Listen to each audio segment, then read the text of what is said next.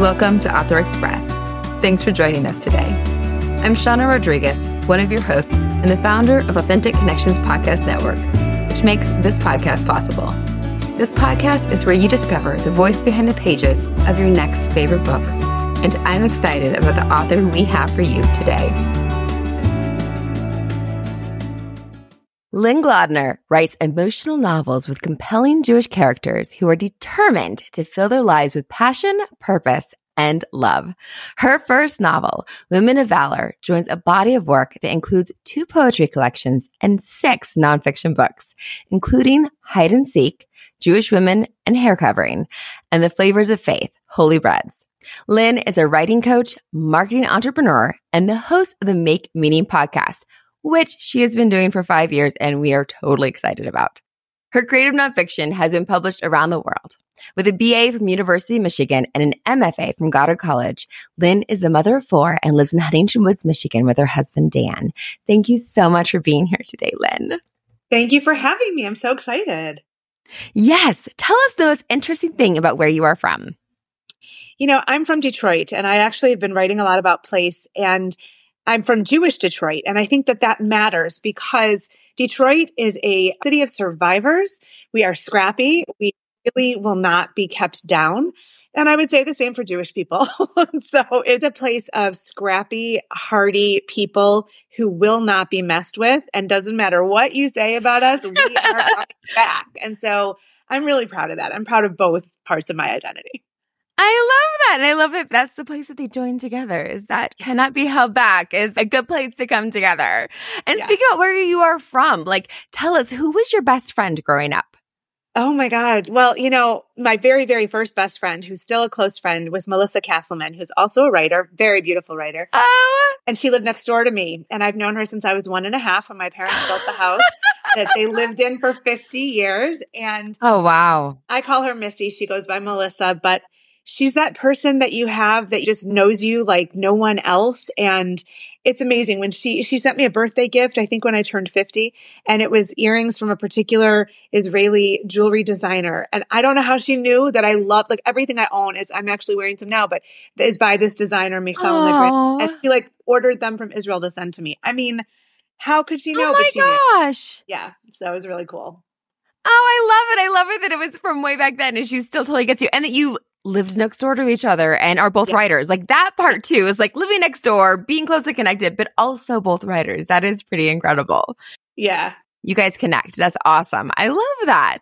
And so yeah. getting to your fabulous book that you've written, tell us a little bit more about like, so place is important to you, characters. Tell us more about the characters. Is there any specific characters you really connect to from your book? Yeah. So Woman of Valor is a story about a young woman named Sally who is from the Detroit area, moves to Chicago and becomes Orthodox in Judaism. And she grew up, she was Jewish, but she never did anything in terms of observing or, or being religious. And so it's a complete surprise when she just falls in love with the religious community. And she's super happy in her life. She marries this wonderful guy. They have three kids. And 10 years later, everything sort of blows up in her face. Ooh. Her ex boyfriend college finds her online and says, I never should have broken up with you. Her oldest son is abused at his day school. The community surprises her by their reaction. And she really has to decide, you know, what matters to her, where she's going to identify. Does she stay? Does she go? How does she get through it all? And there are a lot of characters that I love in it. I would say that one of my favorites is her husband, Barry, because he's this quiet, strong guy who knows himself, but is also flexible enough to think on his feet when his family and his wife need him to. And I think that's surprising. I think it is.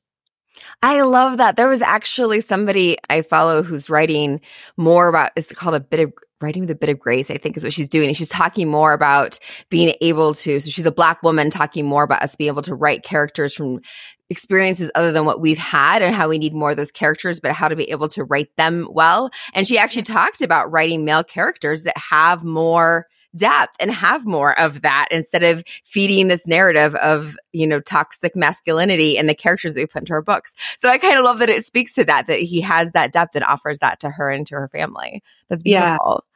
Thank you. Yeah. It was fun to write him. And I think, you know, going forward, my goal is writing a book a year and I'm working on revisions of the next novel. And I'm definitely giving a lot more depth of thought and planning to the characters than I did to Woman of Valor. So the fact that they turned out the way they did is such a surprise and a delight for me because I wish I could say I really thought it all the way through, but I made a lot of mistakes and had to correct them. And that's where we ended up. So they found their way. They found their way. They must come from Detroit and they must have that ability and they're Jewish. So they have that ability to find their way, make it happen. Yes. I love it. Yes. I love it.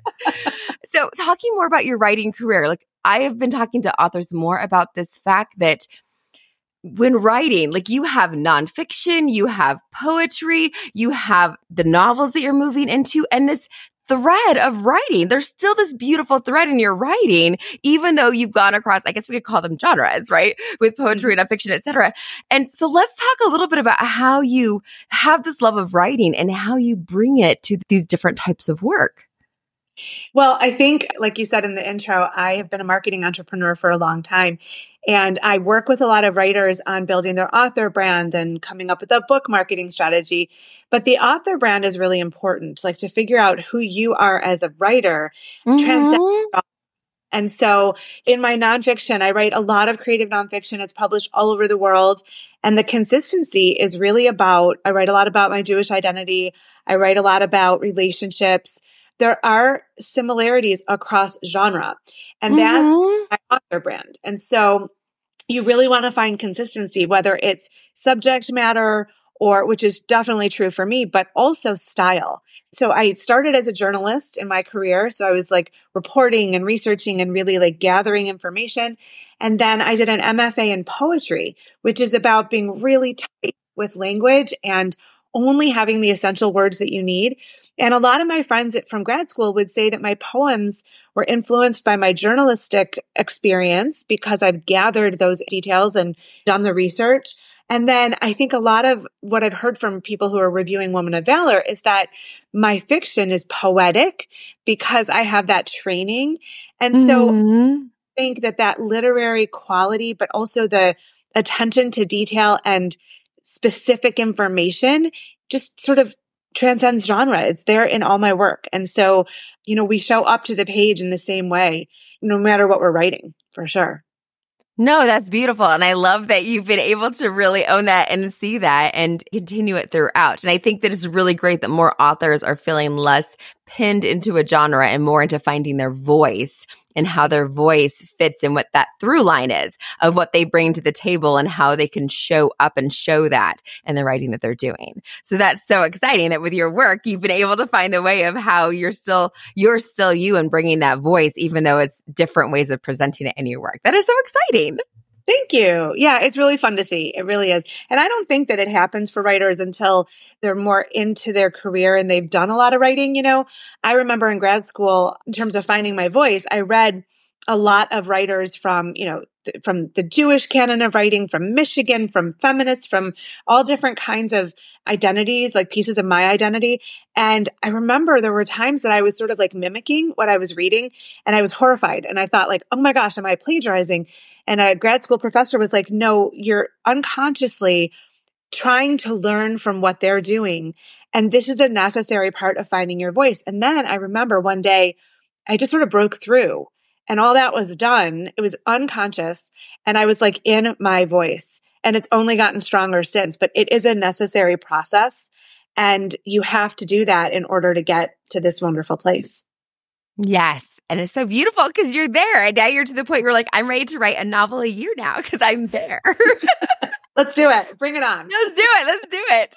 So with your writing career, so you've said like a novel a year. So do you feel like you kind of moved into, you feel like fiction's kind of where you're at, or do you feel like you're still going to spend a lot of time on the creative nonfiction? What do you feel like you're going to focus on going forward in your career? Well, definitely the goal of a book a year. And by that, I really mean novels, but I still do the creative nonfiction essays. I have a bunch that are in process now or that are out there being considered by literary journals and magazines. And I like that, that dichotomy because there are things that, you know, I'm processing that happen in the world or memories from earlier in my life that I think really lend themselves to a shorter form, creative nonfiction. And then the novel I can sort of immerse in and really like build a world and get to know the characters and see where they're going to go. And 80% of writing is revision. And so mm-hmm. there's the mm-hmm. Time, which is for me about three months to write the first draft of a book. And then there's like a lot more months of making it pretty and perfect. and, you know, so when you're doing that, you can still be writing nonfiction. So I hope I'll do that dance forever. Yes. And it's kind of nice the different audiences you can connect with in different ways of connecting with people with your writing as well. Yes. Yeah. That's beautiful. Thank you. I love it. So, what do you feel like is a good advice for people who want to write or have been interested in writing? What do you feel like is some of the best advice you've received? You know, I teach a lot of writing classes, and a lot of people come to me in midlife and say, I always wanted to write, but. And so there's lots of voices in our heads that are discouraging us from doing it. So mm-hmm. I think the mm-hmm. first thing is that if you want to write, you should write. Don't judge it. Don't critique it. Don't look for validation from outside of yourself or permission. Just write. And then you can always become a better writer, a stronger writer, take classes, more than anything, surround yourself with other writers and, you know, join classes, writing communities, go on retreats, you know, just do what you can to immerse in that world so that you don't feel alone. You don't second guess yourself. I think have the courage to follow your gut, really. Yes. And I feel like the community of writers is more welcoming than I think folks realize. And once they connect with that, they realize they're not as alone and that there other people are struggling with those same pieces and those same voices and the same messages they've heard all their lives. Writers are some of the most generous people that I know. They are always willing to promote each other, to, you know, hawk their friends' books and post for them and on social media. Like today, my friend's book came out, go buy it. You know, like it's such a beautiful thing. And I've found that it's not a competitive world as far as I know. Mm-hmm. The people that I mm-hmm. world are just like, there's room for all of us and let's build each other up. And that's so beautiful. Yes. And if you don't find those people, go look somewhere else because they exist. so keep yeah. looking because that's yeah. what I found as well. And so I think that those people are there. So find those people. That's beautiful. What is the best way for people to connect with you and to find you if they want to keep connecting with you? Yeah, so I'm everywhere, but lynnegolodner.com is my website. You can find a lot of stuff on there, including the sign up form for my free monthly write along. So that's once a month that people gather in community on Zoom and we write together and it's really fun. Oh, yeah. So, um, yeah, lynnegolodner.com. That's awesome. You can follow me on social media. I write a weekly newsletter that's also free. It's on Substack. It's called the Rebel Author Newsletter, and I would love to be in your inbox. So just find me wherever and you'll find me. Just Google Lynne Golodner. You'll see me in a lot of places. You're easy. And we will have that stuff in the show notes, easy to connect. I love that you have the, so for folks who want to write, that's a great place to start. Join the monthly write in. That's a great place to start. Yep.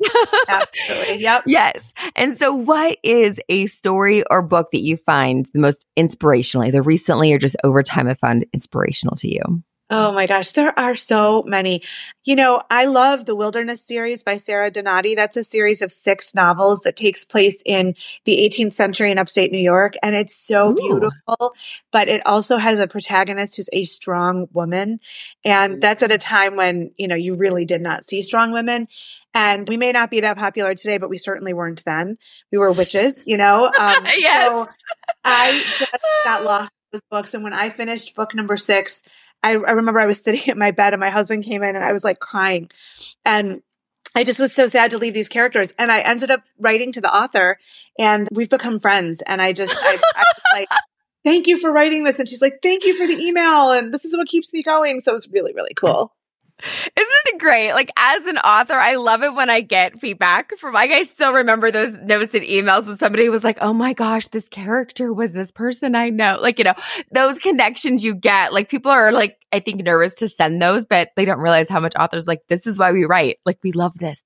Exactly. So if you love my book, tell me about it because it'll make me smile. It'll make me feel Yes, good. yes. Get on our newsletter and reply to the newsletter and say, "Oh my gosh, this character! Oh my gosh, this book!" Yes, we love that stuff. It's good stuff. That's why we do it. Yes. Perfect. Thank you so much, Lynne. It was lovely to meet with you and chat with you, and I appreciate you being with us today. Thanks for having me, Shawna. This has been a blast. Thanks for joining us. I hope you take a second to give us a review or a couple of stars on your favorite podcasting platform, and we'll be here again next Wednesday. Follow us on Instagram at Author Express Podcast to see who's coming up next. Don't forget, keep it express but keep it interesting.